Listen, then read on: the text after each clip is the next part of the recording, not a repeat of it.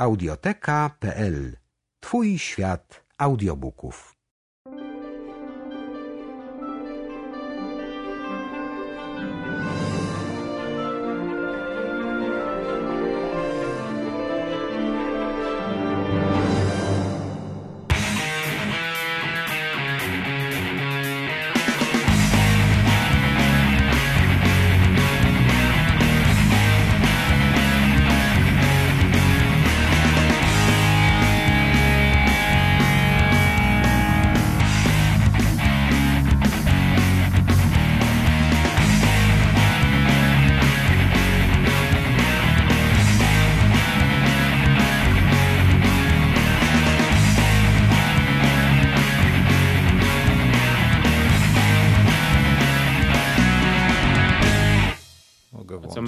Na żywo jedziemy?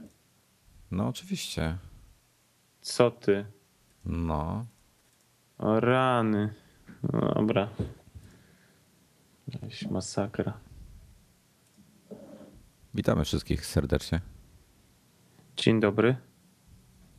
Ja nie wiedziałem, że to na żywo. Więc no, tak przed milionami słuchaczy ja w ogóle nie przygotowany jestem dzisiaj. Żeby przed tak na żywo mówić w ogóle. Stresuję się bardzo.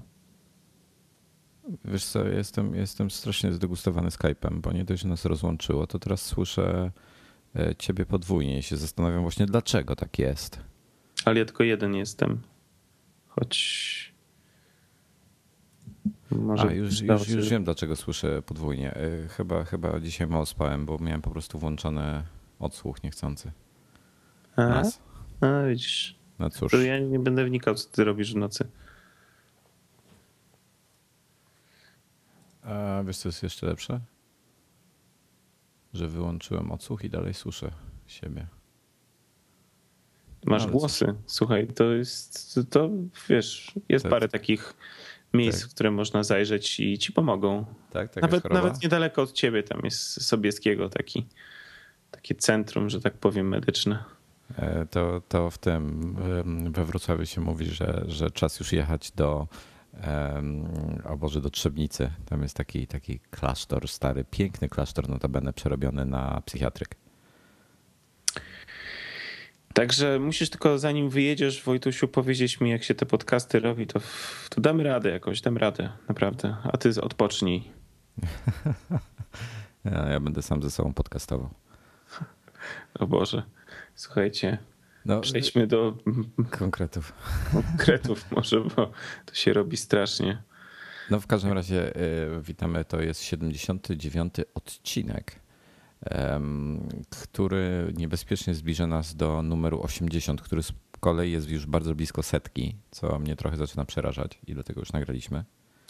Słuchaj, to żaden problem. Ja wczoraj tak a propos 80, to wczoraj na Mashable był artykuł o generalnie siłach witalnych starszych ludzi. Nie wiem dlaczego akurat na Mashable, ale był pokazany film, na którym 86-letnia pani bierze udział w zawodach lekkoatletycznych i uwierz mi, daje radę. Tam skakała na jakiś kozioł czy coś. Ja się nie znam na tym, ale po prostu... Chciałem powiedzieć, że właśnie, że w wieku 85 lat to ja będę ledwo chodził kuśtyką albo na wózku jeździł, ale tak właśnie pomyślałem, że ja nawet nie dożyję do takiego wieku, więc o czym my w ogóle mówimy? Nie, no to spoko. 79... I tutaj jeszcze chciałem specjalnie przywitać naszych gości słuchających nas na żywo, słuchaczy w zasadzie. I przypominam też, że możecie sobie z nami poczatować. Macie tam taką zakładkę video, social stream i chat. I na czacie my siedzimy. Na social stream nie zerkam, bo wymaga to przełączania się.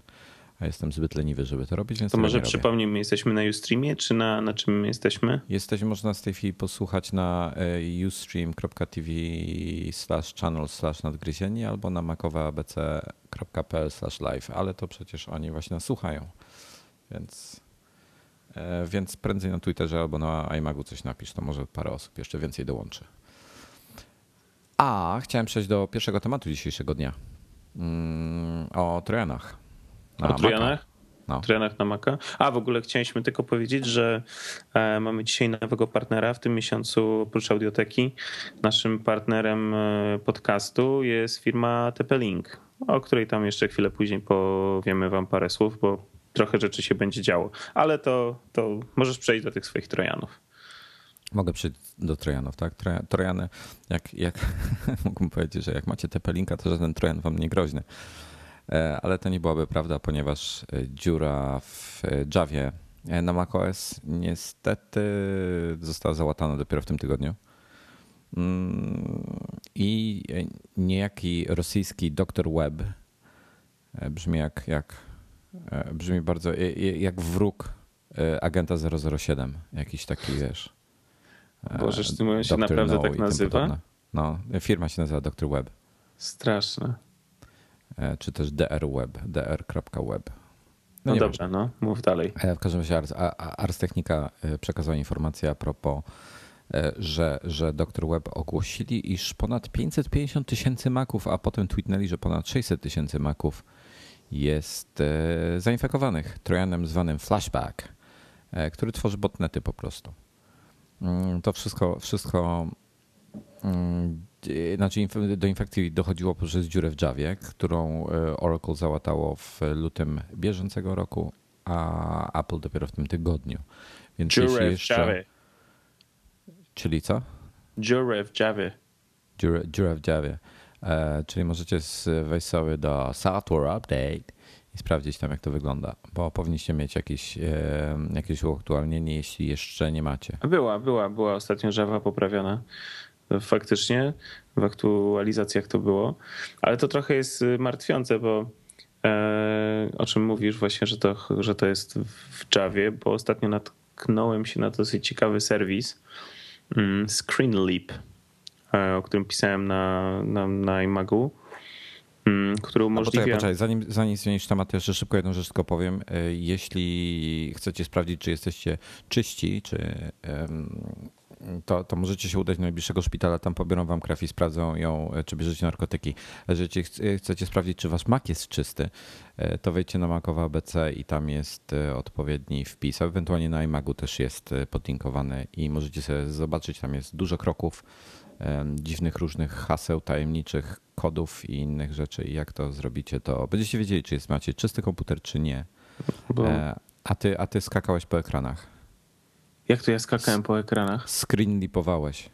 Tak, nie, albo to tak chciałem nawiązać tylko do tej Javy jako takiej, no. Że zmartwiłem się tą informacją, że jest jakiś problem z Javą, bo pojawił się fajny serwis internetowy, który właśnie umożliwia między innymi na Macach, ale to jest niezależne od platformy de facto, udostępnianie całkowicie bez rejestracji, bez żadnych jakichś tam zbędnych pierdół instalacji dodatkowego oprogramowania, udostępnianie swojego ekranu, co jest bardzo przydatne na przykład przy jakichś zdalnych prezentacjach czy tego typu aktywnościach, akcjach, które musimy wykonać, gdzieś komuś coś pokazać. Natomiast on właśnie opiera się na Javie, ten cały myk, i tutaj się zmartwiłem, to tylko tak chciałem taką dygresję do tematu, ale w temacie w miarę. No dobrze, to w takim razie ScreenLeap pisany jest screen jak... Screen? Nawet screen przez 2e, a leap jest pisane leap. To jest jakaś taka śmieszna aplikacja, którą ty chyba na iMagu opisywałeś, prawda? Tak, to nawet nie jest aplikacja, to jest po prostu strona. To jest jakiś serwis, startup, który wystartował teraz parę dni temu. Ja bym nie korzystał z tego typu rzeczy osobiście. I tutaj będzie temat, o którym chciałbym później nawiązać, czyli o Google, ale to przy okazji okularów na ten temat pogadamy. Nowe Maki. Już plotki na ten temat zaczynają na trochę plotkarzy zaczynają świrować, bo już czytałem, że średnio dwa razy w miesiącu będą nowe Maki, bo już będą jeszcze w kwietniu, w maju, w czerwcu, w lipcu i pewnikiem jutro się okaże, że w październiku też. Dzisiaj się spotkałem z Rafałem Nybelskim z Fox Rabbit, naszego studia zaprzyjaźnionego, które składa iMaga, i właśnie tak siedzimy, rozmawiamy, on tak się patrzy na ten mój komputer i powiedz, dlaczego ty jeszcze tego komputera, przecież to jest stary komputer 2000, czemu tego jeszcze nie zmieniłeś? Ja mówię, kurde, bo czekam na nowe. Się chyba nie wiem, czy doczekam. No właśnie, oto pytanie.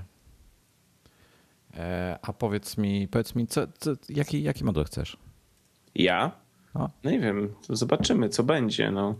Ja celuję w ten mityczny, jednorożec, no, czyli era 15-calowego. No to jest chyba najciekawszy model z tych wszystkich. Zastanawiam się też, czy Pro 13 nie byłaby ciekawa. Jeśli by tam, powiem tak, jeśli do 13 Pro daliby zewnętrzną kartę graficzną, co wydaje mi się trochę niemożliwe, to byłby to model, który by mnie by chyba najbardziej satysfakcjonował, tym jakby bardziej jeśli by dali... Wiesz co, jakby do 13 dali ekran z era, to byłoby już lepiej, bo jest większa rozdzielczość. Ja myślę, że ekrany to będą, znacznie wyższej rozdzielczości, tak? Przewiduję. No ale widzisz, no... Ja myślę, że tu zobaczyłem przynajmniej w 13 Full HD. Myślisz? Mhm. No to wiesz, no to jeżeli byłby Full HD, no to wtedy ja nawet bym się zastanowił nad 13. Natomiast... Znaczy kwestia, jak zwykle, czy po prostu Apple będzie w stanie wystarczająco dużo paneli zdobyć tak wysokiej rozdzielczości i taką ilość, jaką potrzebuje. Na szczęście są to znacznie mniejsze kwoty niż w przypadku iPadów czy iPhone'ów. Znaczy ja się zastanawiam nad czymś innym, bo cały czas my tutaj obserwujemy rynek i jakoś w ogóle nie widać takich paneli z dużą rozdzielczością do komputerów. No to no może podobnie była sytuacja z iPadem trzeciej generacji. No dokładnie. No ale ktoś musi być pierwszy, tak? Myślę, że Apple może być pierwszy w tej kwestii. Natomiast słuchaj, tak jak jesteśmy w tym temacie, to już to na razie możesz mieć zewnętrzny monitor w wysokiej rozdzielczości. Zdefiniuj wysoką rozdzielczość. No w tej rozdzielczości 4K. Tak? Dobrze mówię? No taki jak ma iPad. UDIP, czy jak to się nazywa? High DPI. High DPI. No. Bo jest taka aplikacja w App Store właśnie do iPada, dzięki której robisz z iPada zewnętrzny monitor i ona teraz została wzbogacona o właśnie rozdzielczość retiny, w związku z tym już teraz możesz mieć taki wyczesany... No, to nie jest 4K to jest 4000 pikseli. No dobra, na długim boku. Sorry, no to ten... Ja dlatego się pogubiłem zupełnie. Słuchaj, ale wiesz co mnie interesuje, znaczy czego się trochę obawiam, że te ekrany w MacBookach Air jednak są dużo niższej jakości niż te w Pro i to widać w szczególności jak się zdjęcia obrabia. I jak się porównuje dwa ekrany obok siebie, no to różnica jest spora, naprawdę spora i mam nadzieję, że nie pójdą w tak cienkie ekrany mimo wszystko, że zostaną przy tych grubszych, ale lepszych. No. Różnica jest duża, tego się trochę martwię. No zawsze zostaje zewnętrzny monitor, tylko tak jak na twoim przykładzie ładnie widać, też czasem jakieś syfy tam się na nim pojawiają, nie wiadomo skąd, nie wiadomo dlaczego. No właśnie, no zobaczymy. No, całe szczęście u mnie nie są one uciążliwe jakoś specjalnie, także nie ma problemu. No w każdym razie pojawiły się też w końcu plotki, że Core i5 i Core i7 z serii Ivy Bridge trafią do iMaców, bo dotychczas wszystkie plotki były o MacBookach Pro, czy też tych takich hybrydowych, co pewnie MacBooki Pro się będą nazywały, natomiast te, które mają zaczerpnąć inspirację z serii R. W iMacach właśnie też się pojawiły plotki, że nie tylko będą te Ivy Bridge'e, ale będą również dyspleje, czy też ekrany, które są antyrefleksyjne z firmy, która się nazywa G-Tech. G-Tech? Tak, G-Tech. Mhm. I zastanawiam się właśnie, co taki ekran zaoferuje. No w każdym razie to szkło, które oferuje G-Tech jest właśnie ponoć bardzo mocno pochłaniające odbicia, ale pięknie po polsku to powiedziałem, prawda? W każdym razie no zobaczymy, czy w ogóle zastosują tego typu technologie, no bo to też będzie coś ciekawego, bo nie ukrywam, że przy bardzo mocnym świetle to szkło, szczególnie w miejscu, w którym ja siedzę, przy samym oknie i to dużym oknie, to mam lustro przed sobą momentami. Niestety. No, ja bym raczej się tego nie spodziewał, bardziej skłaniam się do tych dużych rozdzielczości, no ale zobaczymy. Co będzie, to będzie, ale póki co jakaś tam się plotka pojawiła o 7-calowym iPadzie po raz enty. Tylko wypowiedziano. Tak, 7,85 cala to jest ten, o którym z Norbertem rozmawialiśmy w zeszłym tygodniu. To jest ten, który ma mieć rozdzielczość 1024x768 i przy tej przekątnej ma dokładnie 163 ppi, co jest wartością, którą ma iPhone 3G, 3GS i pierwszej generacji, co powoduje, że Apple już ma linię produkcyjną, która w zasadzie produkuje tego typu ekrany, więc de facto zamiast robić 3,5 calowe, to teraz by robiła te niecałe 8 cali. Co by na pewno mocno obniżyło koszty. No nie zmienia to faktu, że rozdzielczość i proporcje są takie same jak w iPadach tak. Pierwszej i drugiej generacji. W związku z tym, a proporcje trzeciej również, tylko nie rozdzielczość. W związku z tym no, tu się coś składa do kupy. A najważniejsze w tym wszystkim to jest to, że o tej plotce dzisiaj czy wczoraj mówił John Gruber, także osoba, która dosyć zazwyczaj jest dobrze poinformowana i nie puszcza słów na wiatr. Także, aczkolwiek zaznaczył, że jest niewykluczone, że to nigdy nie wejdzie do produkcji. Znaczy, ja powiem tak, że trochę więcej informacji może kontekstu podam. John Gruber powiedział, że z kilku źródeł już słyszał, że Apple testuje ten rozmiar u siebie w laboratorium, że się nim w cudzysłowie bawią, więc na pewno to mnie notabene nie dziwi. No tak jak mówiłem tydzień temu, po prostu nie wątpię, że oni testują wszelkie rozmiary. Część pewnie odrzucają na starcie, część nie. Natomiast no może to jest taki rozmiar, który ewidentnie przeszedł jakby te pierwsze akceptacje. No i pytanie teraz, jak się to ma to do tego, co powiedział kiedyś Steve Jobs? No właśnie, no. Ja myślę, że niestety, a teraz powiem pewnie coś, co się może paru osobom nie spodobać, a parę wręcz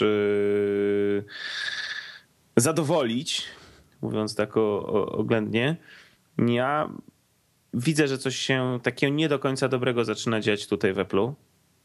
I to jest moje zdanie, podkreślam. I pierwszą jaskółką jest Apple TV, w którym nie mogę zaakceptować tego menu. Po prostu uważam, że jest paskudne. I nowe menu, które przyszło z aktualizacją ostatnią i które jest również w tym najnowszym Apple TV 1080. I kurczę, no kota nie ma, myszy harcują w cudzysłowiu. W związku z tym podejrzewam, że no mogą takie rzeczy przejść. Aczkolwiek no 7,89 czy tam 85 cala, jak mówisz, przy takiej rozdzielczości i proporcjach, jakie są, gdzie nie byłoby problemu z programami i tak dalej. Wiem, że to nie jest jakiś taki zły pomysł. No powiem ci, że dziwne to wszystko jest. Jeśli chodzi o ostatnie, też właśnie mnie te zmiany, zmiany polityki, że tak powiem, zewnętrznej zastanawiają, czy...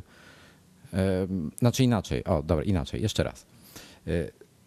Steve Jobs wielokrotnie mówił na przykład, że nie mają planu wypuścić, raz powiedział, że nie mają planu wypuścić telefonu, czy tam wchodzić w rynek telefonów, prawda? Chwilę później się pojawił iPhone.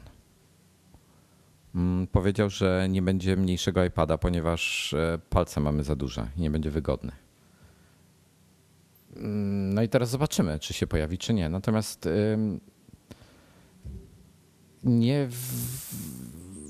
nie wątpię, że on to miał jakoś tam sobie poukładane w głowie, czy on coś takiego chce, czy nie. Tylko teraz jego nie ma i my wszyscy będą się zastanawiali, czy jeśli by coś takiego się pojawiło, czy Apple przypadkiem nie traci trochę kierunku, który obrało. Wiesz, co mam na myśli? No myślę, że na pewno. A może być tak, że to od początku był ten rozmiar zaplanowany. Powiem tak, taki. Ile w tej chwili kosztuje iPod Touch? $200? 300? 300 no, chyba ten topowy, prawda? Topowych chyba coś takiego. No, najtańszy jest tam za jakieś 800 zł, czy nawet mniej. No jakby tak się wcelował w rejonie, w cenę powiedzmy około 1400-1500 zł poniżej iPada 2, no to nie byłoby źle. Byłoby to naprawdę ciekawe. Na pewno by sporo pary odebrało z takich platform jak Kindle Fire i tym podobne. No na pewno, na pewno. No niezależnie. Myślę, że po prostu będziemy musieli zobaczyć i poczekać, czy to zostanie zaakceptowane, czy nie. Osobiście to o tym Apple TV wspominałeś. Ja jestem bardzo ciekawy, jak wygląda interfejs telewizora Samsung, bo ponoć ten interfejs Apple TV jest do niego tak podobny, że aż prawie taki sam. A nie wiem, nie miałem okazji. Nie chce mi się w to wierzyć do końca, ale może tak jest. A może osoby, które są na czacie, mogą coś zdradzić, jeśli coś wiedzą na ten temat. I przy okazji Jakubowi chciałem powiedzieć, że chodzi o ScreenLeap, jak czynność, którą lubicie uprawiać z kobietami. Ale byłem wulgarny teraz, prawda? Ja w ogóle nie wiem, o czym ty mówisz. P jak Paweł. Lub inne czynności. Dobra, nieważne. Pogubiłeś się. Ja nie wiem, to w ogóle jest godzina 10:43 i w ogóle jakieś dziwne rzeczy opowiadasz o tej porze na antenie, na żywo. Straszne.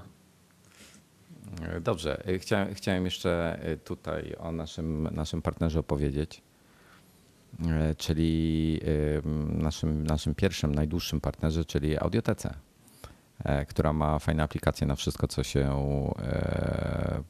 co można naładować, czyli od Nokii poprzez BlackBerry, iPhony, Androidy i tym podobne, gdzie możecie sobie kupować audiobooki i je słuchać. Co więcej, nie wiem, czy możemy o tym powiedzieć, o Renault, czy nie? Wiesz co, ja nie wiem, no na razie nie mówmy, ale i tak już powiedziałeś, ale powiedzmy nie ruszajmy dalej tematu. No dobrze, w każdym razie w Audiotece pojawiła się książka, na którą bardzo długo czekałem, już wspominałem o tym tydzień temu. Książka to jest oczywiście Gra o Tron George'a Martina i notabene już się zaczął drugi sezon na HBO w poniedziałki. Pierwszy sezon się skończył, ale jeśli jeszcze tego nie oglądaliście, to przeczytajcie najpierw albo przesłuchajcie najpierw tą książkę, bo jest dużo, dużo lepsza od serialu. Naprawdę. Już kiedyś na ten temat rozmawialiśmy. Ja jakoś się do serialu po pierwszym odcinku nie mogłem przekonać. Nie. Wiesz co, pierwszy był taki wprowadzający. No to chyba bardzo wprowadzał. Bardzo wprowadzał. Kurde, ja muszę wyłączyć po prostu Twittera, bo mi wszyscy tweetują i mnie to tak denerwuje. I go wyłączyłem. Pozdrowienia dla Maćka, który mnie do tego zmotywował. No i w każdym razie Gra o Tron jest za 60 zł, a możecie skorzystać kupując przez www z kodu promocyjnego Nadgryzieni. Będziecie mieli odpowiednią zniżkę. Także kupujcie, korzystajcie, bo będziecie mieli taniej. A książka jest naprawdę świetna, szczególnie jak lubicie fantastykę. To obowiązkowa pozycja, szczególnie jak pojawi się czwarty chyba tom, to mnie czwarty tom już tak wciągnął, że nie byłem w stanie nic innego robić, tylko czytać. Możesz ty mój to aż będą 4 sezony? Wiesz co, tych książek jest chyba 6 już, a nie wiem, czy zakończyła się seria, bo tam czekałem w pewnym momencie na jedną tom i się kolejny tom i przerzuciłem się na inną serię. No ja nie jestem w stanie, kurczę, przeczytać normalnej książki, co dopiero takiego molocha. No, dlatego słucham, wiesz, mam trochę więcej czasu wtedy. No dobra, ale przejdźmy do iOS-owych rzeczy. Paper. Rysujesz razem ze swoim synem. Nie no, to jest jakaś rewolucja dla mnie, kurczę. Zresztą ponownie dzisiaj był, nawiążę do spotkania z Rafałem. No oglądałem, jak on tam robi notatki, jakie robi rysunki i tak dalej. No kurczę, to jest rewelka. No. Ja rysuję z synem, ale to są jakieś takie rzeczy bardziej, wiadomo, zabawne. Zabawa pełna. Natomiast no, tam Rafał mi pokazywał takie szkice, że no, szczena mi opadła. Miałem różne programy do szkicowania. Tych programów naprawdę miałem całą masę. i powiem szczerze, nawet miałem kilka zainstalowanych na swoim iPadzie, ale jak się Paper pojawił, to wszystkie skasowałem pozostałe. Pierwszy, który ja miałem, to był chyba Pen Ultimate, tak się nazywał. Pen Ultimate. Dokładnie. Taki, to chyba pierwsza aplikacja tego typu, która się pojawiła na iPada. Pamiętam, jeszcze na 1 to miałem. Strasznie stara aplikacja. Nie, to bardzo była, wcześniej była inna, natomiast Pen Ultimate jest najpopularniejszym, jakiś tam super algorytm tam odnośnie kształtu. A tak... i strasznie słabo to wygląda na to menu. No właśnie. No, w każdym razie potem się pojawił Bamboo Paper chyba. Czy jakoś tak to się nazywało, tej firmy co od Wacoma. Ta firma, co robi te tablety, których... Nie mają ekranu. Które nie mają ekranu, tak. Nie, mają, nawet dwa mają. Jak dwa? No z... A, że z serii Cintiq, no tak. Tak. No w każdym razie... A my gadaliśmy o tej prezentacji Wacoma? Nie gadaliśmy chyba. A no możemy też powiedzieć coś. Pewnie, bo to ciekawa sprawa. A to zaraz do tego tematu wrócimy. No, bo będą sprzęty, będziemy gadali o sprzętach, to akurat się będzie dobrze nam wpisywał. No dobra. No. No w każdym razie Paper mniejsza o to, znaczy tak, mniejsza interfejs użytkownika, którego w zasadzie nie ma, jest niewidoczny. Wszystko robimy gestami. Takie gesty, które są właściwie unikalne dla tej aplikacji, ale są bardzo proste w użyciu. Ale po co, jeżeli to jest papier, jeżeli to ma służyć do rysowania, dokładnie, to po cholerę ci jakiekolwiek tak jak inne rzeczy. Jakiś tam internetowy pisarz, czyli bloger. Ładnie to powiedziałem, internetowy pisarz. O rany boskie, zaraz wyjdzie, że kurde Kochanowski drugi, weź przestań. Jakaś osoba powiedziała właśnie, że w recenzji podsumowała, że mając kartkę papieru na stole nie mam żadnych przycisków wstecz, dalej i tak dalej i po prostu mam kartkę papieru. No i taki jest zamysł w tej aplikacji. Rzeczywiście to działa. No i a powiedz w ogóle jak twój syn do tego podszedł? Nie no, to była taka akcja, że tak powiem taktyczna, ponieważ on oczywiście zdecydowanie bardziej preferuje iPada pod kątem grania. No sporo gra, widziałem ostatnio. I powiem szczerze, no jakoś tam to ograniczamy. Zawsze oczywiście uda mu się, korzystając z jakiejś okazji, jak ktoś przyjdzie, żeby dupy nie zawracał, jak to, nie wiem, gdzieś czekamy, no to wtedy faktycznie gra. Zresztą wczoraj robiłem jakiś taki przegląd aplikacji, które mam zainstalowane i nawet nie wiedziałem, że on w tych różnych grach ma poprzechodzone takie etapy, że mi po prostu szczęka opadła. No ale mniejsza o to. No i tak zastanawialiśmy się z żoną, no kurczę, no bez przesady, no granie graniem, ale co tu jeszcze? No to on tam pewne rzeczy sobie ogląda, coś tam potrafi nawet już wyszukać. No ale tak próbowaliśmy go nakłonić do jeszcze innych rzeczy, w tym właśnie do rysowania i tam te wcześniejsze aplikacje takie, umówmy się szczerze, właśnie te, które były wymieniane, to nie do końca były no fajne, intuicyjne i tak dalej właśnie. No były przekombinowane w moim przekonaniu i efekty nie do końca były takie, jakie powinny. No ale dorwałem się do tego Papera i zacząłem tam sobie coś bazgrać, rysować jakieś śmieszne rysuneczki i tak dalej. Młody zobaczył.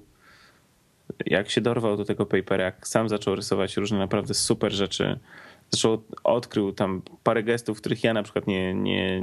Jakie gesty? No ja nie zauważyłem, że na przykład można przerzucać kartki, tak? Ja myślałem, że... Okay. Ja na przykład myślałem, że trzeba, wyjść za każdym razem do tego widoku takiego zeszytu, tak? I tam wtedy możesz sobie przerzucać na zasadzie tego cover flow, tak? To podpowiem szybko, jak jesteście na jakiejś tam swojej kartce, jak chcecie przerzucić do przodu lub tyłu, to po prostu pojedźcie palcem od brzegu ekranu. I wam przerzuci wtedy. No właśnie, ja patrzę, on tam sobie coś rysuje i pyk, przelatuje następna strona. Naprawdę rewelacja. Super się rysuje palcem, ale jeszcze chyba fajnie rysuje się rysikiem. Ja tu mam strasznie mieszane uczucia, ponieważ ja mam ten chiński rysik z Adolca. Kojarzysz, który? Nie. W takim, no od ciebie tam dostałem, ty gdzieś go tam kupiłeś kiedyś w Hongkongu chyba. Mhm. Taka podróba chińska. No dobra, no. I on nie zawsze jakby łapie, wiesz? Nie zawsze trzeba mocno go nacisnąć, tak dziwnie działa. Palcem lepiej. No wiesz, czeka na ciebie różowy bambu w biurze. No właśnie tak. Bamboo Stylus, czyli bamboo. Wacom robi też te piórka i będę miał różowe piórko. To tak szkoda, żałuję, że już nie mam tej różowej nogi. Przepraszam, magenta. No w każdym razie bardzo przepraszam, bo właśnie przyjechała śmieciarka i będą wyrzucali szkło. Jak ostatnim razem wywracali to o 5 rano do góry nogami i to całe szkło się potłukło, to się obudziłem i myślałem, że zawału dostanę. Także ostrzegłem. No tak, ale wracając do Paper, zostawiając tą śmieciarkę na boku, program jest bardzo intuicyjny, bardzo prosty, ale ma jedną wadę i mam nadzieję, że ta wada zostanie naprawiona w jakiejś aktualizacji, bo z tego co obserwowałem, to chyba wszyscy na to zwracają uwagę. Otóż nie ma jakiejś sensownej możliwości eksportu tych rysunków, które zrobimy. Powiedzmy, można przeżyć, bo możesz go sobie wysłać mailem, ale niestety maksymalna rozdzielczość to jest 1024x1024. Na 768. Przepraszam, bo to nie kwadrat faktycznie, na 768. Ale mnie jeszcze jedna rzecz, tak dopiero w zasadzie teraz skojarzyłem, bo w najnowszym iMagu, który się składa, będzie recenzja moja tej zabaweczki, natomiast... Moje rysunki będą w niej? Będą twoje rysunki. Yeah! Będę gwiazdą. Chyba nawet żadnego mojego nie dałem, bo wszystkie moje są wulgarne. Tak, no dobrze, no i co? No i słuchaj, wiesz czego brakuje? Eksport do rolki aparatu po prostu. No właśnie, tak jak... dokładnie. A i o tym nie napisałem, dopiero teraz to skojarzyłem. Można tylko wysłać mailem, wrzucić na Tumblera, co jest fajne notabene, Facebooka albo Twittera, co też jest fajne, ale brakuje eksportu do rolki i brakuje wyższej rozdzielczości. A już mniejsza o tą rolkę, ale ta wyższa rozdzielczość by się przydała zdecydowanie. No przecież proszę cię, jakby było w dużej rozdzielczości takiej, jak jest w tej chwili iPad, to mógłbyś to sobie naprawdę w dużym formacie wydrukować i naprawdę cudawianki z tym mógłbyś zrobić. Tu nie chodzi o żadne warstwy, tu nie chodzi o żadne jakieś fikumiku, po prostu nie wiem, czary-mary, tylko chodzi o to, że naprawdę w dużej rozdzielczości jakby to można było gdzieś przesłać gdziekolwiek, no to wtedy mógłbyś naprawdę fajną rzecz z takiego rysunku, który zrobisz w Paper, sobie wykonać. Tutaj właśnie Maciek podpowiedział na czacie to, co ja zrobiłem. Jeszcze zrobiłem to wczoraj wieczorem. Screenshot. Tak, jeszcze nie obejrzałem tego, jeszcze nie pobrałem tego na komputer, więc nie chcę teraz otwierać iPhoto, bo zaczniemy się synchronizować z Photostreamem i w tym momencie pewnikiem nasze połączenie się zdegraduje dosyć mocno. Ale ciekawy jestem, jak to wygląda. Jeszcze właśnie nie miałem okazji sprawdzić, natomiast myślę, że jest to jakieś pewne rozwiązanie trochę takie... No jest, ale to jest, wiesz, to jest taka partyzantka, tak? To jest taka partyzantka na zasadzie tego, że w iCloudzie możesz synchronizować dowolne pliki. No możesz, tylko musisz kombinować, a to nie o to chodzi. No w każdym razie aplikacja jest naprawdę godna polecenia. Jeśli jeszcze się nie bawiliście, to możecie wejść... na linka, który będzie w tym odcinku, jak na żywo już, jak się pojawi w odcinku i sobie pobrać. Tak, aplikacja jest za darmo. Aha, są 4 narzędzia, które można kupić. Dodatkowe narzędzia. Każde osobno, jak chcecie kupić, można każde osobno kupić. Jest po €59, co wychodzi w sumie 6,36, albo możecie kupić po prostu cały pakiet za 5,99. Niewielka różnica. Ale zawsze. Ja kupiłem, jestem zadowolony. Naprawdę ołówek i akwarela wymiata. Ten gruby jest w zasadzie niepotrzebny. Tak. Ten marker taki gruby. Tak, ale ołówek to jest, masz wrażenie prawdziwego ołówka. To jest po prostu niewiarygodne. No, naprawdę świetna aplikacja. No i słuchaj, tutaj moje pytanie takie. Ciekawie, zwróć uwagę, że ostatnio pojawia się coraz więcej takich właśnie prostych, ale bardzo funkcjonalnych i bardzo z dużą dbałością o szczegóły stworzonych aplikacji dla osób kreatywnych. Mam wrażenie, że taki trend zaczyna się robić trochę, że coraz więcej tego zobaczymy, coraz więcej pomysłów w tym kierunku będzie się pojawiało. No ja jestem za. Wiesz, to nie muszą być proste, nie muszą być takie wszystkie aplikacje jak Paper. Wiadomo, że to jest genialna w swojej właśnie prostocie aplikacja. Natomiast myślę, że wiesz, to tak naprawdę jest cała masa takich perełek, tylko duża część jest ich nieodkryta, część ma jakieś błędy, które deweloperzy muszą poprawić, żeby to faktycznie było do końca tą perełką, bo póki co jest jakimś tam, nie wiem, kamykiem. Także wiesz, ja myślę, że to wszystko w dobrym kierunku idzie, spokojnie, easy. No dobrze, to chciałem, słuchaj, ty masz Apple TV i tutaj chciałem się ciebie szybko podpytać, czy ty korzystasz z ATV, Flashback albo jakiegoś innego? Nie, nie mam potrzeby.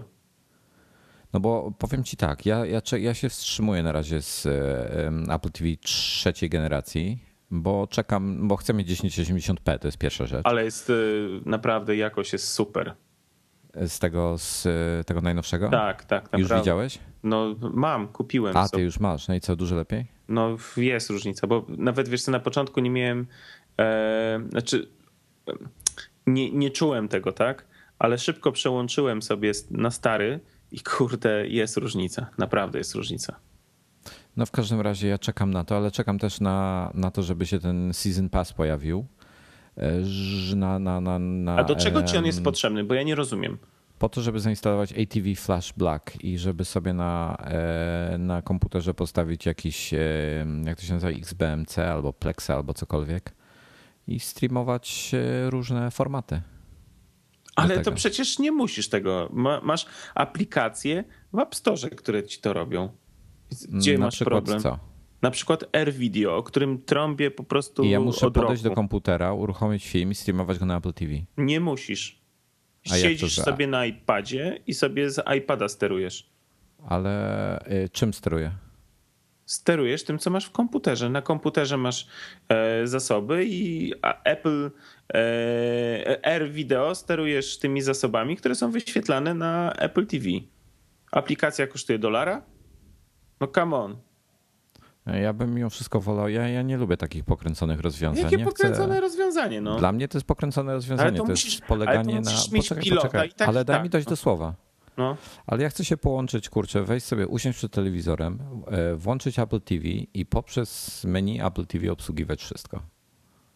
Ale to co za różnica, jakiego masz pilota de facto? iPad jest wtedy pilotem. No ale mogę używać też tego małego. Możesz używać też tego małego. No. Bo Air Video też działa na tym małym. Ale na Apple TV używać tego małego. Wątpię, żebym z iPada często korzystał, żeby sterować Apple TV. Wiesz co, ja korzystam bardzo często, chociażby z tego powodu, że polecam ci wpisanie czegokolwiek tym małym podstawem. To się można naprawdę zachlastać. Nie, do wpisywania rzeczywiście nie ma takiej opcji, to nie ma żadnego sensu. Natomiast ja praktycznie tego pilocika srebrnego nie używam, wszystko robię iPadem albo iPhone'em. Ten pilot w remote, w iPadzie albo w iPhone'ie działa naprawdę wyśmienicie, a w połączeniu właśnie z Air Video jest to totalny wypas.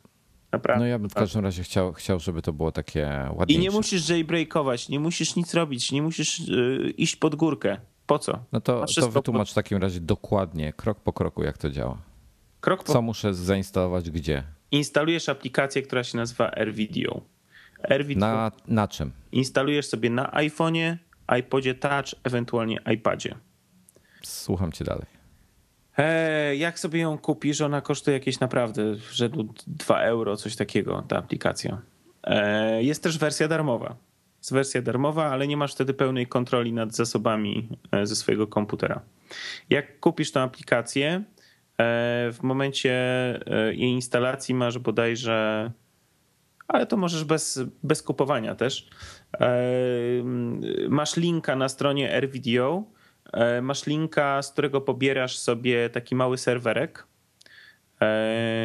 taki programik, który działa w tle. On w ogóle nie obciąża systemu, ma kilkaset kilobajtów, który zagnieżdża się tam obok, w pasku górnym obok zegarka.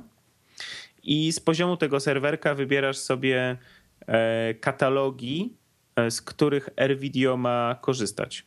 Czyli możesz dyski zewnętrzne, NASy, dyski wewnętrzne w komputerze, nie takie, które są w iTunesie i tak dalej, i tak dalej. Nie takie, na których jest katalog iTunes. Jak to sobie ustawisz?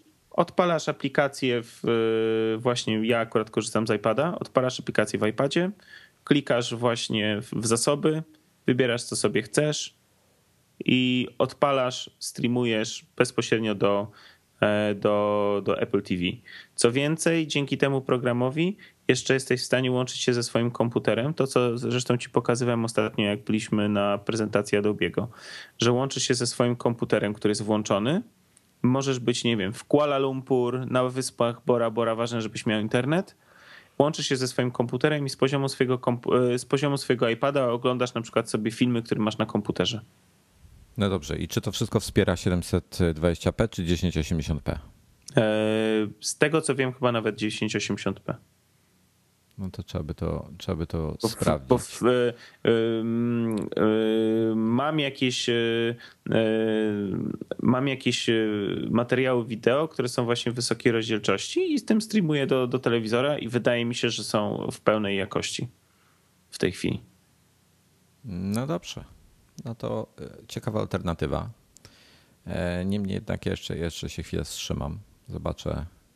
Może będzie nowy telewizor od Apple'a. No. Może będzie. Ale jakoś zauważyłeś, że plotki ucichły na ten temat? Dokładnie, totalnie ucichło. No słuchaj, to jeszcze jeden temat, zanim ale jedna rzecz mi właśnie, a propos takiego, jak już jesteśmy przy Apple TV i przy telewizorze, jedna rzecz mnie tak natchnęła, bo ostatnio przeglądałem jakieś różne informacje a propos właśnie bardziej Androidów i tam się pojawiły dwa takie rozwiązania, jedno bodajże w Asusie, a drugie w Motoroli, że mając smartfona w Asusie chyba go wkładasz do tabletu i robi się tablet, tak od tyłu gdzieś tam się go, czy to Acer jest, nie wiem, nie pamiętam, któryś jakiś taki na A. A w Motoroli z kolei tego swojego droida czy jakiegoś tam innego przypinasz kabelkiem i masz ekran i klawiaturę, taką jakby stację dokującą, która jest wypruta z flaków kompletnie, jest tylko ekran i klawiaturę, podpinasz ją kabelkiem do tego droida i masz wtedy komputer z systemem Android, tak, z dużym ekranem, tabletową wersję, no nie? I tak sobie pomyślałem, że pewnie już jest taka sytuacja, że to chyba wszystko idzie w tym kierunku, tak? Że telefony, smartfony są na tyle silne, że są silniejsze niż jeszcze, nie wiem, 2-3 lata temu mieliśmy komputery. No, myślę, że parę więcej lat. No dobra, okej. Ale masz już, wiesz, pierdyliard rdzeni, masz, nie wiem, X ramu, w ogóle, nie wiem, gigaherce, tam wiesz co, ja tak myślę... dalej. Ale poczekaj, do czego zmierzam? Że w tej chwili tak naprawdę już ta moc obliczeniowa do takiej pracy właśnie prostej wystarczy ci ze smartfona. No nie? I to dlatego myślę, że androidowcy robią coś takiego, że właśnie wymyślają jakieś tutaj drugie koło i próbują właśnie takie stacje dokujące i przerabiać smartfona na komputer. I tak tym tokiem rozumując, tak sobie usiadłem i tak myślę, kurde, ale przecież możemy już dokładnie to samo robić z iPhone'em. Mam 4S-a, odpalasz Apple TV, walisz mirroring i masz ekran na cały telewizor. 42, 46, proszę bardzo, 52 cale, proszę bardzo. Gorzej, że w pionie kiepsko to wygląda, ale co by... 4S nie możesz w poziom przestawić? Ale wiesz co, tak właśnie... Ale poczekaj, bierzesz klawiaturę bluetoothową? Proszę bardzo, już masz... Czekaj, ale mniejsza iPhone'a, ale już iPada na przykład. Na iPada bez problemu ustawiasz sobie w poziom do pisania. No tak, chociażby mój ulubiony writer. I w tym momencie pisać sobie na telewizorze. Ciekawa koncepcja. I masz, wiesz, duży ekran, proszę bardzo. Duża rozdzielczość, proszę bardzo. Klawiatura, pyk, proszę bardzo. W ogóle rewelacja. Masz komputer. Ja muszę przemyśleć tego mojego Denona, bo zaczyna mi brakować wejść na HDMI już nim. Tyle rzeczy mam popodłączane. Ale możesz kupić taką, nie wiem, parędziesiąt złotych kosztuje taki rozgałęziacz HDMI. Nie, strasznie słaby. Pogarsza jakość. Pogarsza jakość, aktywny. Tak? No. Ale to można kupić aktywny. Wiesz co, ale to kosztuje wtedy bardzo dużo. A, okay. Mam 3 wejścia chyba, także muszę po prostu jedno, czyli jest komputer na jednym, na drugim jest PlayStation, na trzecim jest satelita, więc komputer muszę odłączyć, bo jak będzie Apple TV, to i tak nie potrzebuję przecież. No tak, tym bardziej, że w Mountain Lionie będziesz już mógł streamować sobie. Dokładnie tak. No ale słuchaj, no to będzie fajne. No dobra. De facto nie będę potrzebował laptopa. No właśnie. Sobie na kanapie usiąść. Właśnie o tym mówię. I to jest, bo Mówię ci, wczoraj do biura idąc, akurat jechałem tramwajem i w tramwaju zobaczyłem, czytałem sobie przez Zajta jakieś tam newsy i chyba na Diverge'u było o właśnie tym device'ie Motorola, o którym ci mówiłem. I wtedy mi się przypomniało, że na CES-ie widziałem, tylko nie pamiętam, czy to był Asus czy Acer, ale wiesz, od A, B, C, D dalej idąc, patrzę, kurczę, no ale przecież my z naszymi iPhone'ami już takie coś mamy, także... Dobra, to ja mam inne pytanie, słuchaj. Wiadomo, że można do iMac'a wejść z zewnętrznym źródłem i z iMac'a uczynić de facto ekran, tak? Dla innego urządzenia. Tak. Tam się przełącza chyba skrótem Command Function F2 czy coś w tym stylu. Jakiś taki skrót był dziwny. No. I pytanie, czy można w Thunderbolt Display też tego typu chwyt zastosować? To znaczy? Przełącza. Czy można wejść jakimś źródłem i... Bo tam jest jedno wejście Thunderboltowe, prawda? Ale o czym ty do mnie mówisz, przepraszam? Czy można wejść źródłem niekomputerowym? Czy działałoby przejściówka z HDMI na Thunderbolt? Czyli de facto na mini DisplayPort. Powinna działać, ale czy to będzie działało? To jest inne pytanie. A to ja nie wiem, ja nie mam takiego przecież. Nie masz. Ale właśnie się tak głośno zastanawiam, bo de facto kupując tego typu monitor, na przykład na biurko, tak? Mhm. Czy też podejrzewam, że po prostu każdy inny, który ma wejście HDMI, podłączysz sobie Apple TV pod to. Dokładnie. I masz iPhone'a w kieszeni, nawet nie musisz go wyjmować. Masz klawiaturę Bluetooth i dzięki temu masz komputer. Dokładnie. Dokładnie. Bardzo ciekawe. Era post-PC. Dzień dobry. No, muszę to przetestować. To bardzo ciekawa koncepcja. Dobrze. Jeszcze jeden temat, zanim przejdziemy do działu inne. I to jest temat z nowym numerem telefonu Norberta. To jest temat inne. Co to? Przepraszam, no to dział inne, może tak powiem, kategoria. Znaczy powiem ci tak... Ja bardzo chętnie chciałbym posłuchać tego, co tam jest ponagrywane, bo Norbert zresztą obiecał, że będzie w nadwyższą... Ale poczekaj, bo ty już zaczynasz o tym mówić, a jeszcze nikt nie wie, o co chodzi. No dobra, mów. Norbert zawsze chciał mieć numer telefonu, jakieś tam 3 cyfry i potem iPhone. Jak wiecie, na klawiaturze telefonu tam, jak jest od 1 do 9 są cyferki, no to tam pod 1 jest ABC, pod 2 DEF i tak dalej. Mogę coś powiedzieć? No. Pozdrowienia dla użytkowników telefonów BlackBerry. A tak, nie ma tam? Ja nigdy nie widziałem BlackBerry. Nie. Znaczy widziałem, ale nie. Wiesz, o co chodzi. No. Czyli iPhone to będzie tak. To będzie... Aha, no i Norbert sobie kupił po prostu numer telefonu 608 iPhone. Czyli to jest numer 608 4 76 6 63. Tak, to już powiedziałem? Nie wiem. A nie, tam 4 6 63. O. A to chyba dobrze powiedziałem. No nieważne. W każdym razie 608 iPhone. Telefon jest wyłączony, znaczy numer jest wyłączony. Znaczy jest przekierowanie po prostu na pocztę zrobione i wiem, że ludzie tam dzwonią i nagrywają się. Podejrzewam, że też SMS-y wysyłają na ten numer, ale ciekaw jestem, cóż oni takiego tam ponagrywali. No i Norbert obiecał, że pozgrywa co ciekawsze rzeczy i nam przekaże, żebyśmy mogli w nadgryzionych wam parę śmiesznych. No, zaznaczył, że to, puścić. Co tam nagrywacie, będzie w nadgryzionych i wyrażacie zgodę, nagrywając się. Także Także zapraszamy do komentowania. Może być ciekawie, wesoło, mam nadzieję. Pikantne szczegóły będziemy też umieszczać. Tak. A tak a propos, jeszcze chciałem wrócić, bo tu się pojawiło wcześniej, że ja coś sugerowałem o czynności... Nie, dobra, nie wchodzę na ten temat, nieważne. Pomieńmy. Nie chodziło o lizanie, tylko o czynność, która się nie łączy z językiem koniecznie. Z innymi częściami ciała. Jezus Maria, Wojtek. Naprawdę. Jestem wulgarny dzisiaj. Ty chyba jesteś po prostu niewyżyty, a nie wulgarny. Jestem bardzo wyżyty. Jestem bardzo usatysfakcjonowany, ukontentowany. Jak to ktoś ładnie ostatnio gdzieś przeczytałem. Tak. I chcieliśmy teraz pozdrowić naszego nowego partnera. Tak, w tym miesiącu naszym partnerem Nadgryzionych jest firma TP-Link, producent rozwiązań sieciowych, sprzętu sieciowego, który jest bardzo przy okazji makolubny i bardzo fajnie wygląda. O jednym bardzo ciekawym małym routerze możecie przeczytać w marcowym iMagazine. I jeśli korzystacie z iPada, to możecie też film obejrzeć. Dokładnie. W aplikacji. I w drugi też fajny bardzo kolejny router.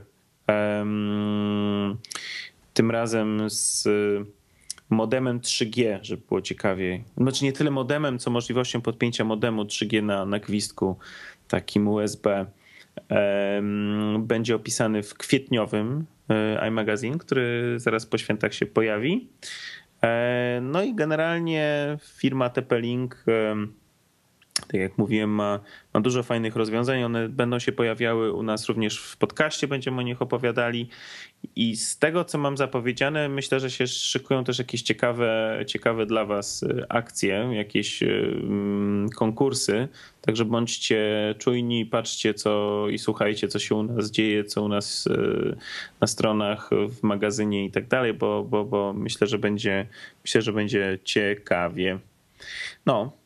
A z taką ciekawostką to chciałem jeszcze tylko na koniec powiedzieć, że zszokowała mnie jedna informacja, którą wyczytałem o TP-Linku.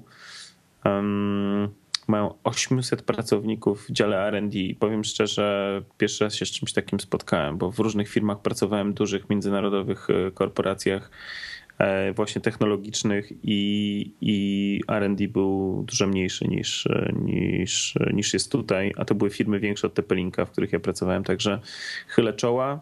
Myślę, że to dobrze wróży. Firma fajnie się prezentuje, fajne ma produkty, no i jest naszym partnerem. No to jest podwójnie fajna. Słuchaj, oni mają coś takiego, co się nazywa zestaw POE. P duże O małe E. Duże. I to jest, czy to jest Power over Ethernet, czyli tak, jest coś takiego. Widziałem coś takiego. Ja właśnie tak patrzę i szukam takiego produktu, którego oni chyba nie mają albo nie widzę w ich ofercie, że poprzez gniazdko w ścianie, gniazdko prądowe oczywiście, przesyłać internet, znaczy Ethernet. Ale mają coś takiego, oczywiście, że mają. To nawet jak otworzysz główną stronę, to się wyświetla transmitery sieciowe, to się nazywa. Jest cała masa tych transmiterów sieciowych, które właśnie podpinasz do gniazdka. Gdzie ty to widzisz? Wejdź na tp-link.com.pl i jak wejdziesz... Jestem na .pl, to jest różnica? Nie wiem, ja mam com.pl, to jest ich adres korporacyjny. Okej. I na środku masz reklamę, to tam są takie duże zdjęcia, które się przewijają, a potem masz taki pasek i masz urządzenia bezprzewodowe, routery 3G/3795G i transmitery sieciowe. Klikasz w transmitery sieciowe i masz ile chcesz różnych wersji tych transmiterów. I to są, no właśnie ostatnio oglądałem coś takiego D-Linka, ale było to brzydkie strasznie, a to jest bardzo ładne z wyglądu nawet. Ja właśnie coś takiego będę potrzebował, bo będę potrzebował pociągnąć Ethernet właśnie do drugiego pokoju, a no łatwiej chyba nie kombinować, nie wiercić ściany. Bardziej, że są wersje z gigabitowym tą prędkością, także to jest czas. Właśnie koniecznie gigabit bym potrzebował. Ciekawy jestem, ile można tego w domu rozmieścić. Wiesz co, poczytaj. My na pewno będziemy to testowali. Na pewno to się u nas prędzej czy później znajdzie. Jeszcze do nas nie trafiło, ale jest na liście produktów, które będziemy testować. Także. No to jest mega. Jak macie ten... Znaczy powiem tak, jeżeli to działa tak jakbym po prostu miał kabel ethernetowy pociągnięty po mieszkaniu, to ja nie widzę sensu w ogóle ciągnąć kabli pod podłogą, czy w ścianach, czy gdziekolwiek. Mhm. Także bardzo fajna rzecz. Zresztą my chyba rozmawialiśmy na ten temat w Niemczech, jak byliśmy na IBC, jak to się nazywało? IFA. No nic, dobrze. Tyle jeśli chodzi o TP-Linka. Fajne rzeczy. Aha, i wchodźcie na TP-Link, tp-link.com.pl, bo na PL to jest jakaś inna ich strona, która chyba nie jest aktualizowana od jakiegoś dłuższego czasu. Być może jest to jakiś ich reseller. A może. A ja chciałem przejść do działu inne. O, zdecydowanie to nie jest ich strona. Gdzie w dziale inne zaczniemy od śmiesznego tematu. A może poczekaj, zanim ten śmieszny temat ruszymy, to może mówiliśmy dużo o Wacomie i Bambu, to tylko nawiążmy jeszcze do tego tematu, że niedawno bardzo była prezentacja i premiera najnowszych tabletów dla profesjonalistów, tabletów Wacom Intuos 5. Ty jesteś, Wojtku, szczęśliwym, z tego co rozumiem, użytkownikiem Intuosa 4. Tak, jak byłem, już kupiłem, taka śmieszna historia była, bo ja go kupiłem sobie, jak wyjeżdżałem do Stanów, to przed wyjazdem go kupiłem, żeby już czekał na mnie w hotelu. I skończyło się na tym, że ja kupiłem Intuosa 3 i na Amazonie i dosłownie na dzień przed wyjazdem pojawiła się 4. Więc zadzwoniłem szybko do hotelu, czy tam maila im napisałem, żeby odesłali tą 3. Na Amazonie tam wypełniłem odpowiednie pola, że odsyłam ten produkt, bo tak, nie musiałem powodu podawać i kupiłem 4. No jak dojechałem, to już na mnie czekało. Akurat wtedy była premiera. No i powiedz mi, 4 versus 5, jak ją oceniasz, bo się chwilę bawiłeś? Różnica jest przede wszystkim w budowie. Cała powierzchnia jest pokryta tym takim materiałem soft touch, czyli to jest takie miękkie, przyjemne w dotyku. Podejrzewam, że się będzie rysowało, jak się jakimś paznokciem przejedzie albo coś. Natomiast materiał jest rzeczywiście bardzo przyjemny w dotyku, dużo przyjemniejszy niż w 4, gdzie tak de facto mamy po prostu zwykły plastik. Przyjemny plastik, ale zwykły plastik. No i tam są te nowoczesne przyciski, tak? Gdzie de facto w 4 przyciski mają wbudowane wyświetlacze OLEDowe, a tam są z kolei przyciski bez wyświetlaczy, ale które działają na dotyk. Mhm. I to jest fajna rzecz, czyli wyczuwają, jak się je dotknie palcem, ale też jak się je wciska, to one nie są czułe na pacnięcie palcem, tak jak tablety na przykład, czy iPhony, czy cokolwiek, tylko fizycznie trzeba wcisnąć ten przycisk, co jest, świetnie się sprawuje w przypadku, jak po prostu się nie patrzymy na to. No, parę bugów tam znaleźliśmy, jeśli chodzi o software, natomiast ten software bardzo fajnie działa, jeśli chodzi o tą funkcję HUD, czyli właśnie jak przykładamy palec do jakiegoś przycisku to i przytrzymamy go chwilę, to na ekranie się wyświetla taki wirtualny podgląd naszego Wacoma, naszego Intuosa i pokazuje, który przycisk co robi. Właśnie, a jeszcze jest istotna kwestia, bo wydaje mi się, że 4, Intuos 4 nie miał funkcji touchpada, a 5 już to ma. Zgadza się? Czy coś pominąłem? Znaczy tak, 4 jest to zwykły klasyczny tablet, 5 ma, znaczy te funkcje, ma multitouch. Że dokładnie, tak mi się wydawało. I jest bezprzewodowy. Jest bezprzewodowy. Każdy model można wyposażyć w moduł bezprzewodowy, który po prostu trzeba dokupić. Powiem tak, te gesty mnie specjalnie nie powaliły, jeśli chodzi o precyzję. Dużo lepszy jest jednak Apple'owy Magic Trackpad. Natomiast no, tu jest zupełnie inna technologia, więc mnie to trochę nie dziwi. Ale jeszcze ja bym to chyba wyłączył. Ja bym chyba z tego nie korzystał. Ale wiesz co? Pamiętasz moją rozmowę a propos właśnie tego, o Boże, uciekło mi, moją rozmowę z człowiekiem z Wacoma odnośnie tego standardu, który jest wprowadzony w Lionie, czyli natural scrolling, prawda? Pamiętasz? Tak.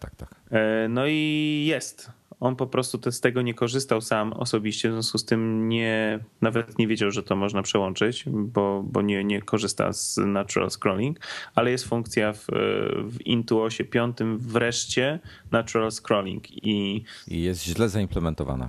To znaczy? Bo tego ja nie wiem, bo ja nie mam Intuosa, dlatego wiem tylko, on mi przysłał informacje i screeny, że można to włączyć i masz i że jak bierzesz tam do góry, to kartka idzie do góry, jak bierzesz do dołu, to będzie do góry. Ale problem jest taki, że góra-dół zrobili, odwrócili jakby, ale lewo-prawo nie odwrócili w tym momencie. A widzisz. Czyli góra-dół jest tak jak w Lionie, a lewo-prawo jest tradycyjnie, że tak powiem. Także taki strzelili bubble trochę, że tak powiem. No ale software jest do dopracowania, to jest tylko i wyłącznie software. Ale widać, że przykładają bardzo dużo... Boże, nie wiem jak to powiedzieć... Starają się, jeśli chodzi o hardware, naprawdę hardware mają dopieszczony, natomiast ich dział software'u jest taki trochę nieaplowy, że tak powiem. Nie przykładają takiej wagi, takich szczegółów do niektórych rzeczy. I tu myślę, jak się tutaj poprawią, no to będzie mistrzostwo świata. I tak produkt jest genialny. Ale software wymaga trochę pracy. Przynajmniej te nowe funkcje.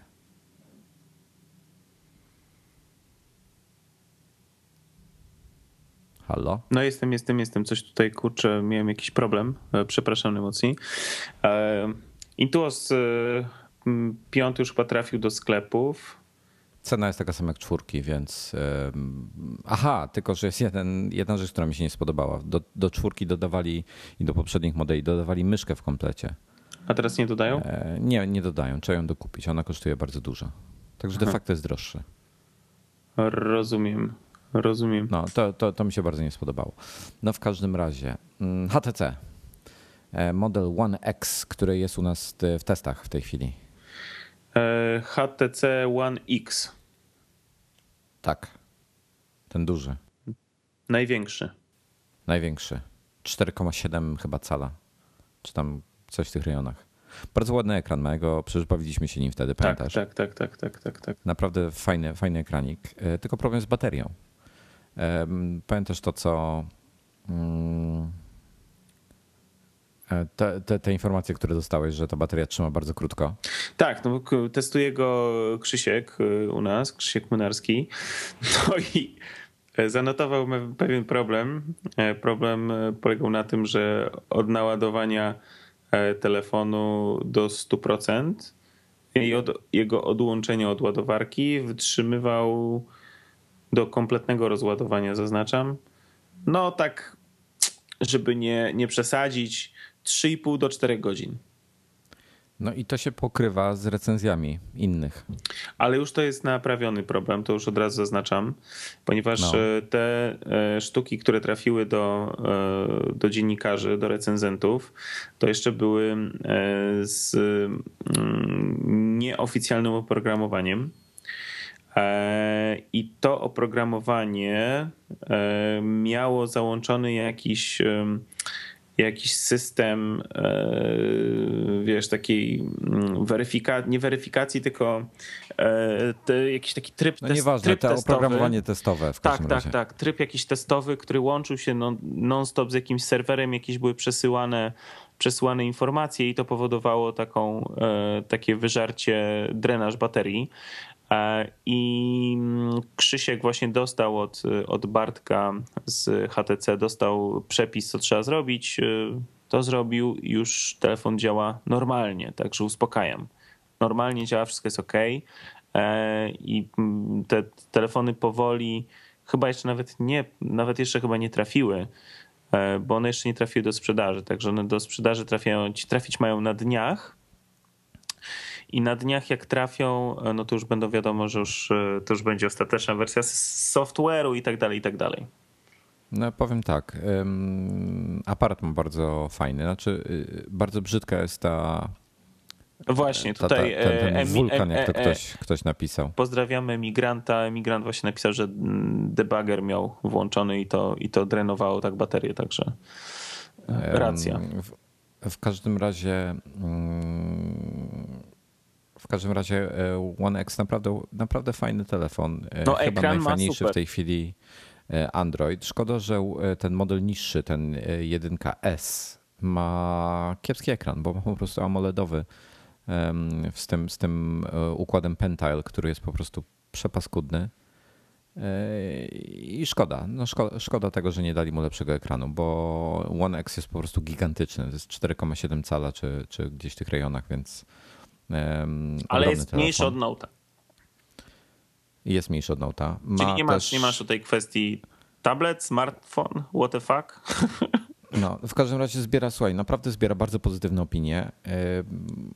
Tylko problem będzie, znaczy tu się teraz pokaże, HTC teraz będzie musiał udowodnić, że potrafi update'ować tą nakładkę swoją HTC Sense 4 w jakiś sensowny sposób do kolejnych wersji, bo jeżeli znowu strzelą babola z tym, że trzeba czekać po Bóg wie ile miesięcy na uaktualnienia, no to będzie problem. Przy okazji przesiedli się zupełnie z htcsense.com, to jest ten taki ich odpowiednik iClouda jakby, na tą nową integrację z Dropboxem. I to jest właśnie ciekawostka, o której chciałem jeszcze powiedzieć. Mogę, czy teraz, czy nie mogę? A to za chwilkę, no na koniec, że tak powiem. Ale nie, bo jeszcze przy tym, jak już o Dropboxie mówimy, to trzymajmy się, bo tam na koniec, potem znowu wrócimy, będą inne pierdoły, także to będzie bałagan. Ale dobra, mów o HTC Sense.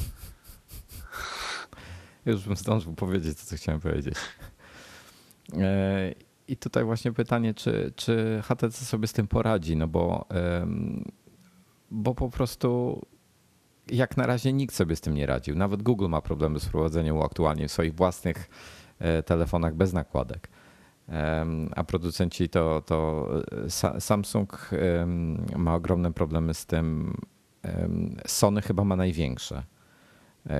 Gdzie te telefony po rok, po półtora czekają na aktualnienie do Ice Cream Sandwich, do Ice Cream Sandwich, do Androida 2, a co dopiero do czwórki. Także no tu jest, nie podoba mi się to. Nie podoba mi się to też w Androidach to, że naprawdę ciężko, nie ma takiej funkcji jak w iPhone'ie, że backupujesz telefon, wyciągasz nowy z pudełka, wciskasz restore i 5 minut później masz wszystkie swoje dane i ustawienia i wszystko zrobione, tak?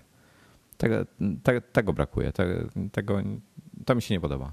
To jest najgorsza funkcja. Teoretycznie, wiesz, konto gmailowe, kontakty i programy, jakie mieli zainstalowane, to masz. Ale to musisz wszystko ręcznie wprowadzić. Nie, bo to ci się do konta przypisuje i możesz to sobie odtworzyć, ale danych z tych programów nie masz. To jest problem. Nie masz danych, no wiele rzeczy na pewno ci się nie restauruje, tak jak w iPhone'ie, także tu szkoda. Tego mi najbardziej brakuje i ktoś to musi w końcu chyba ogarnąć, bo tego brakuje. Ale powiedz szybko o tym Dropboxie w takim razie. Nie, bo czy generalnie... Bo HTC kupuje, jak kupicie HTC One, to dostajecie 25 giga na Dropboxie na 2 lata. Tak, znaczy to jest 23, tak? Dokładnie to jest 23 gigabajty, bo w sumie 2 już jest. W sumie masz, prawda, te 2 gigabajty na starcie powinieneś mieć, także co zresztą sprawdził Krzysiek i jemu, ponieważ tam miał trochę więcej, to mu dorzuciło do tych 23 mu dorzuciło więcej, także ma ponad. Natomiast całe zamieszanie z tym Dropboxem jest takie, że no generalnie genialne posunięcie w moim przekonaniu ze strony HTC, że porozumiało się z Dropboxem i że robi właśnie zamiast tworzyć kolejną chmurę swoją własną, porozumiało się z liderem na tym rynku. Co więcej, porozumiało się i mamy w cenie naprawdę sensowną pojemność tego swojego konta. Natomiast oczywiście pojawiła się w momencie wystartowania tej tak jakby usługi, bo ona póki co była dostępna dla deweloperów, bo te telefony jeszcze nie są dostępne komercyjnie. Dla deweloperów, dla właśnie recenzentów i tak dalej. Ale oczywiście pojawił się błyskawicznie w internecie przepis, w jaki sposób można sobie ładować właśnie tym sposobem dzięki HTC swoje konto na Dropboxie. No i się okazuje... Nie posiadając oczywiście HTC. No i oczywiście wszyscy się tutaj ucieszyli. Super, hiper, mamy 25 giga swojego Dropboxa w tej chwili. A tu ząg, ponieważ dzisiaj, tudzież wczoraj Dropbox wydał oświadczenie, w którym jasno napisał, że ta promocja 23 GB będzie tylko i wyłącznie dla HTC i że ostatecznie, żeby właśnie ona dalej funkcjonowała, to musisz zlinkować swój telefon HTC, który będzie miał ten system Sense, HTC Sense 4.0 ze swoim kontem. No i konta, które zostały rozszerzone inną metodą, bo są dostępne nawet już jakieś, uwaga, aplikacje w Android Markecie, czy teraz jak to się nazywa, Google Play, które właśnie czy symulują ten HTC, czy generalnie umożliwiają jednym kliknięciem zrobienie tego, że właśnie twoje konto na Dropboxie za darmo się zwiększa. To niestety, ale będą mieli ci użytkownicy kasowane te 20 parę giga, co im doszło. Także uważajcie, backupujcie swoje dane, jeżeli w ten sposób sobie powiększyliście konta, bo na dniach prawdopodobnie je stracicie.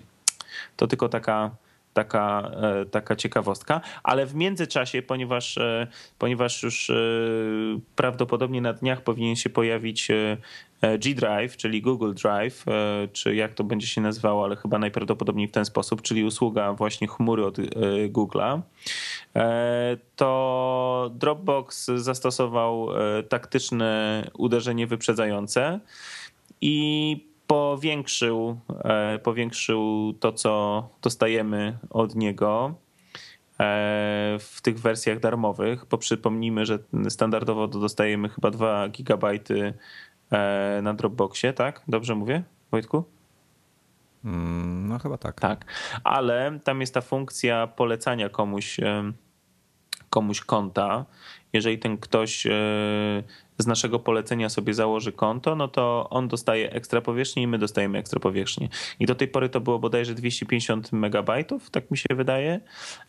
W tej chwili to podnieśli do 500 megabajtów, czyli dwukrotnie, ale uwaga, zadziałało też wstecznie, czyli w sytuacji, jeżeli wcześniej właśnie nasi znajomi sobie powiększali konta, znaczy instalowali konta dzięki nam i powiększała nam i im się ta powierzchnia, to ona została zdublowana. Czyli ja dzisiaj odpaliłem Dropboxa i ze swoich tam 6 giga zorientowałem się, czyli 3, które tam nadrobiłem w jakiś tam sposób, to się zorientowałem, że mam ponad 9.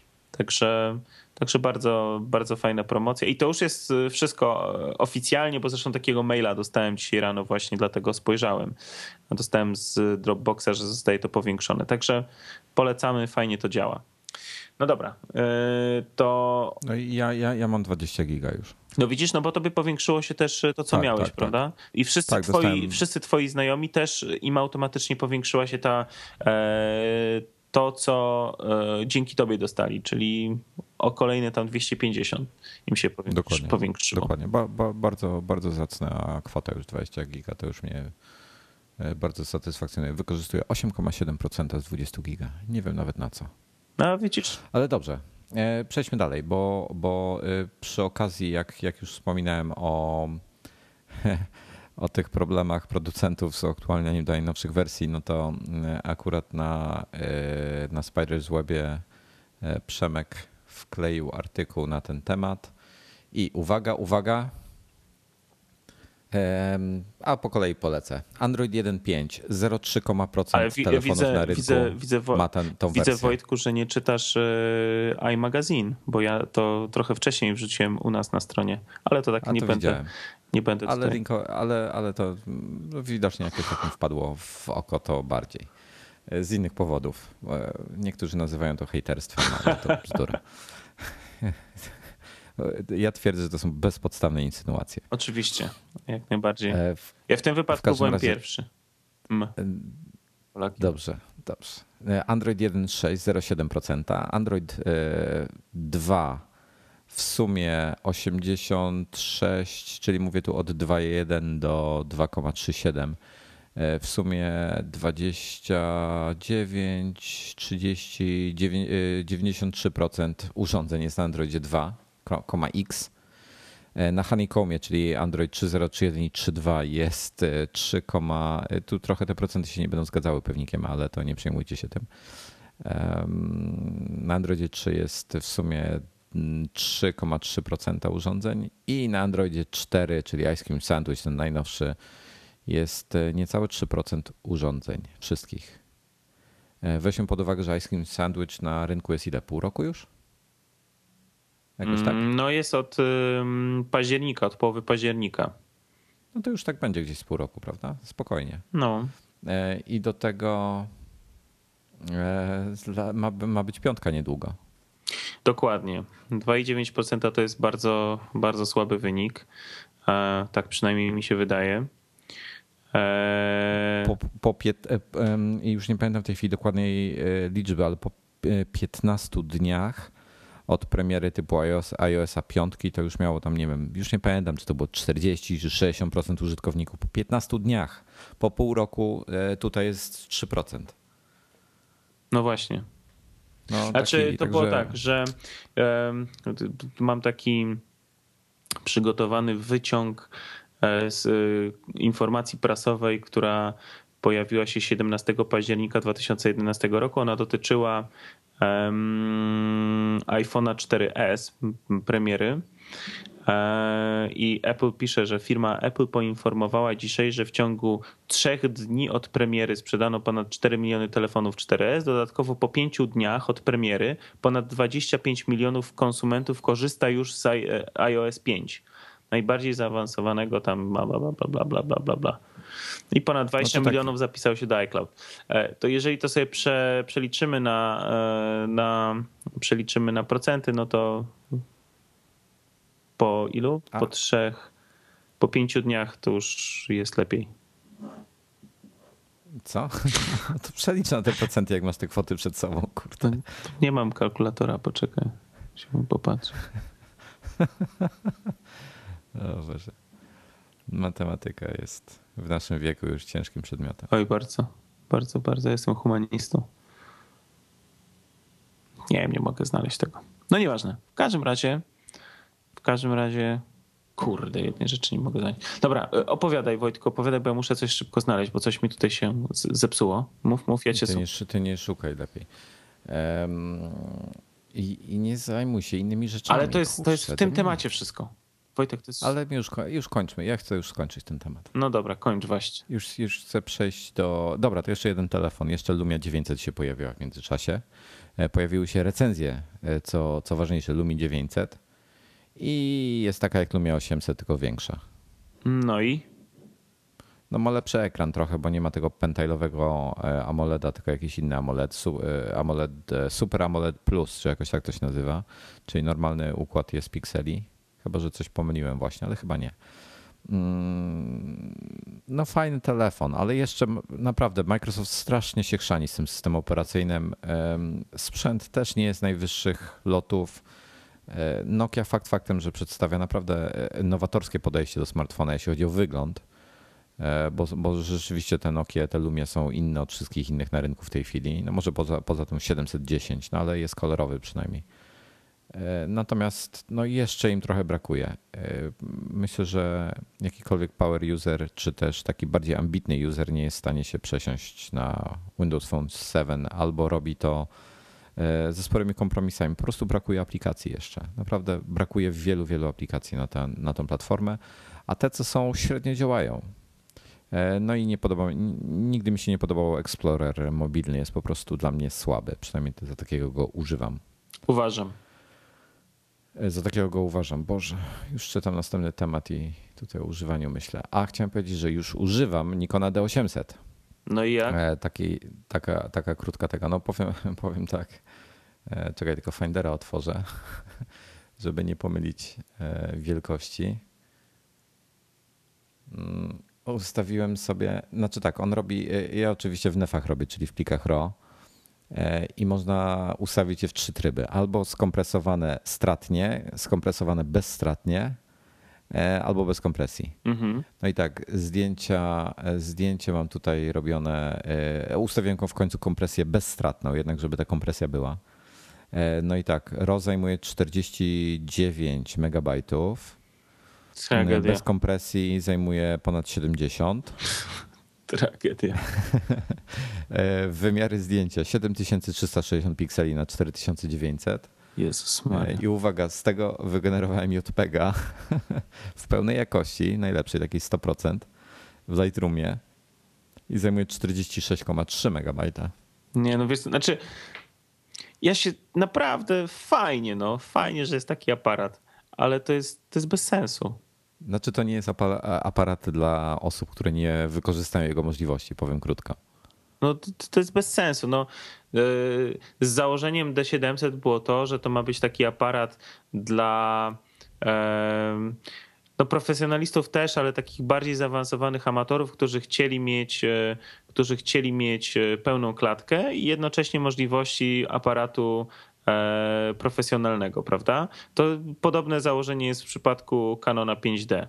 No i teraz trafiasz na coś takiego i ten D800 jest następcą D700. Trafiasz na coś takiego i kurde, kto się w tym wypadku najbardziej cieszy? Najbardziej się cieszy, nie wiem, Western Digital, Seagate się najbardziej cieszą. No bo po prostu, kurna, człowieku, no jedno zdjęcie i 100 mega ci tak po prostu pstryka, tak? No to jest jakiś absurd. No to ja powiem tak, takie małe porównanie, czekaj tylko, czy to jest dobrze? Tak, to małe porównanie. Zrobiłem 23 zdjęcia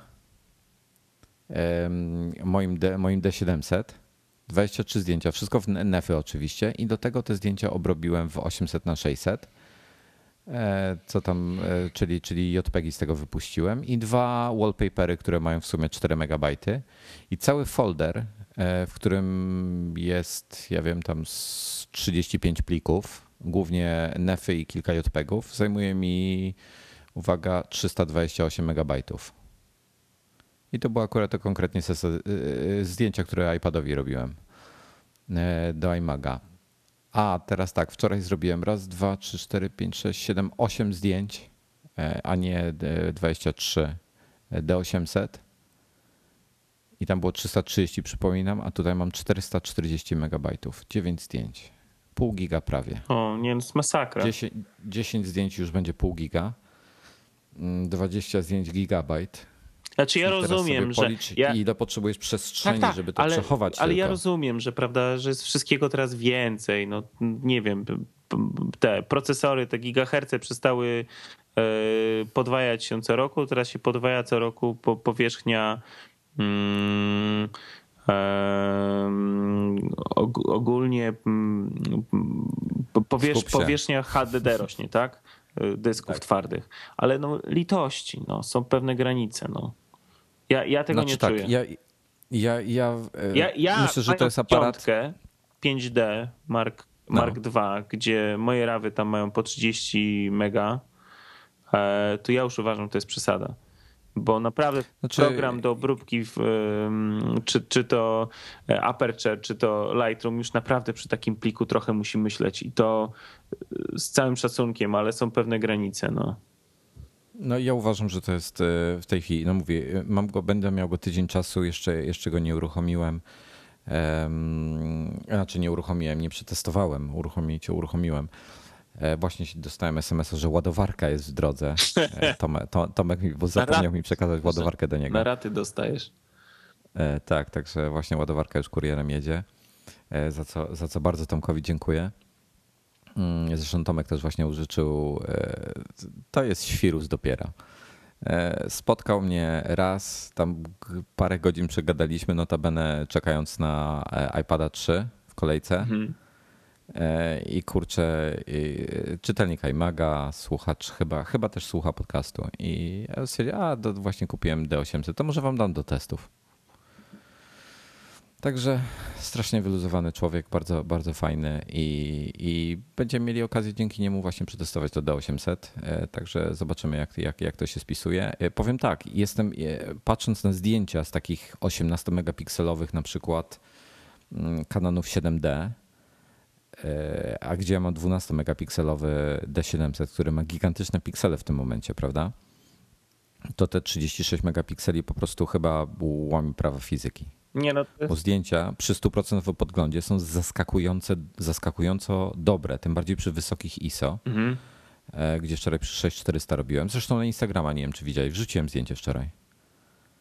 Ale które z... To takie MacBookiem? Z MacBookiem. Okej, to widziałem. To nawet mi się podobało.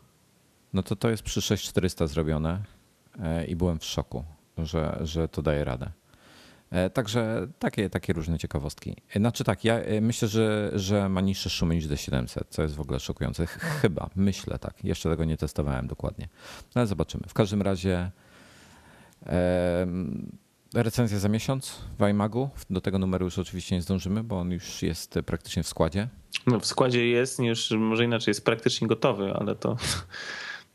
Jeszcze parę rzeczy do wygładzenia. No i na koniec chciałem jeszcze ruszyć temat, który wywołał wczoraj bardzo dużo zachwytów i bardzo dużo kontrowersji, czyli okulary od Google'a. No właśnie. Ja dzisiaj rano... Dzisiaj rano jedząc owsiankę na śniadanie miałem włączony TVN24 i też o tym trąbili. Znaczy powiem tak, pomysł jest niesamowity. Ale Google będzie widział to, co ty. To jest temat, który chciałem na koniec zostawić właśnie a propos Google'a. Natomiast bardzo martwi mnie to, że... ale Google mówi, że chce tą technologię zabrać nam sprzed oczu, żeby ona była transparentna, tak? Rozumiem, że mają na myśli tutaj telefon, który trzymamy w ręku, że on nie będzie...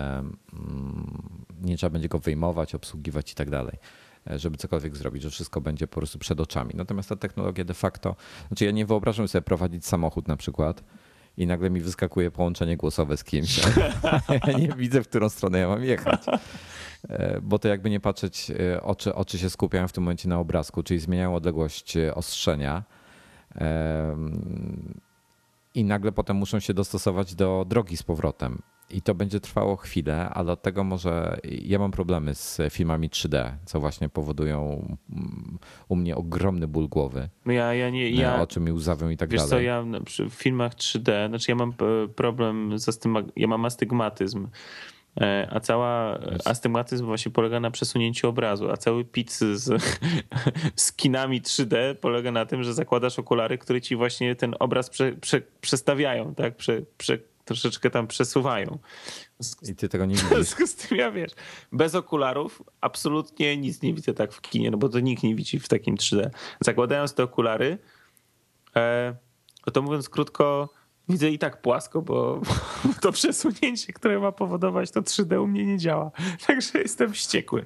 Tym bardziej, że jak chodzi się w tej chwili na filmy dla dzieci, a ja do kina głównie chodzę z synem, i te właśnie 3D filmy głównie są dla dzieci, no okej, no teraz jakiś tam Titanic, jakieś pojedyncze inne produkcje się pojawiają, ale mniejsza o to, no to niestety, wiesz, no dupa, no. Te filmy są tylko i wyłącznie w 3D, no i nie możesz ich sobie normalnie obejrzeć niektórych, no i musisz siedzieć w tych okularach i mnie szlak trafia. Znaczy powiem tak, myślę, że jest to świetne, jeśli będzie telefon w ten sposób działał, czyli telefon będziemy mieli de facto na oczach, będziemy mieli internet, wszystko fajnie, ładnie. No, ciekawy pomysł. Nie wiem, czy to się przyjmie, nie mam pojęcia. Musiałbym, założyć coś takiego, potestować to przez tydzień czasu. Terminator po prostu. No dokładnie. Albo Gwiezdne Wojny. Bardzo ciekawa koncepcja. No Gwiezdne Wojny mogą być, tak.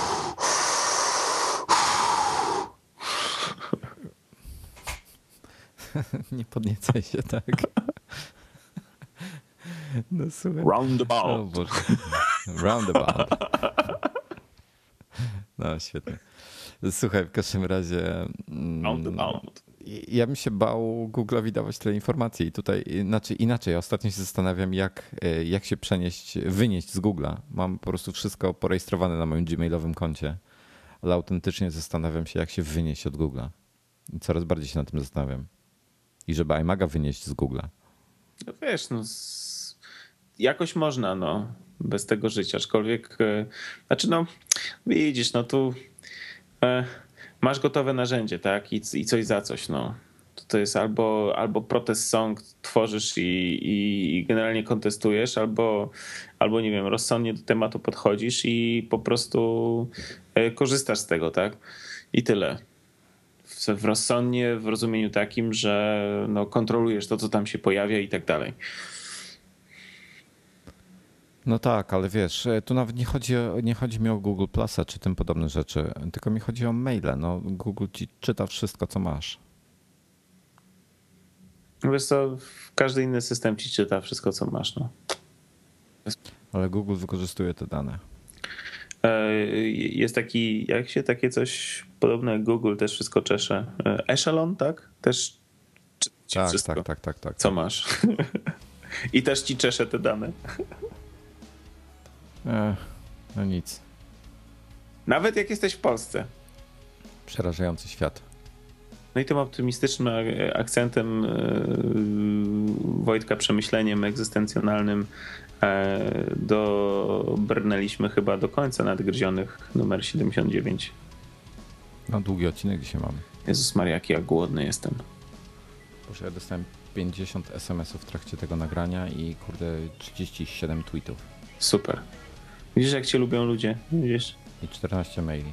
Widzisz? Zupełnie nie rozumiem dlaczego, ale trudno. Słuchajcie, no dziękujemy bardzo. Dziękuję ci bardzo za ten komentarz. Był bardzo, bardzo miły. Dobra, a Dominik ma wszy. Padaj po różowego bambusa. W sensie bambu stylusa, no. Już się nie wkopuj dalej. No, czeka na ciebie w biurze. Dziękujemy wszystkim bardzo. Dzięki, trzymajcie się ciepło. Cześć, cześć.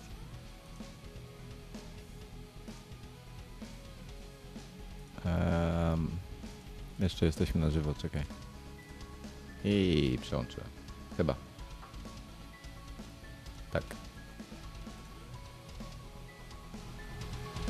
Jeszcze nagrywanie wyłączę.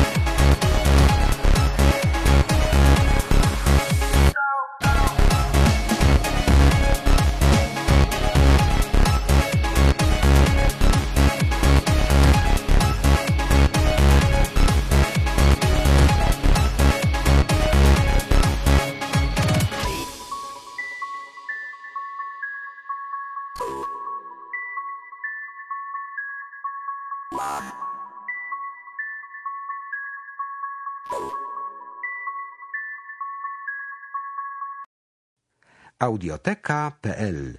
Twój świat audiobooków.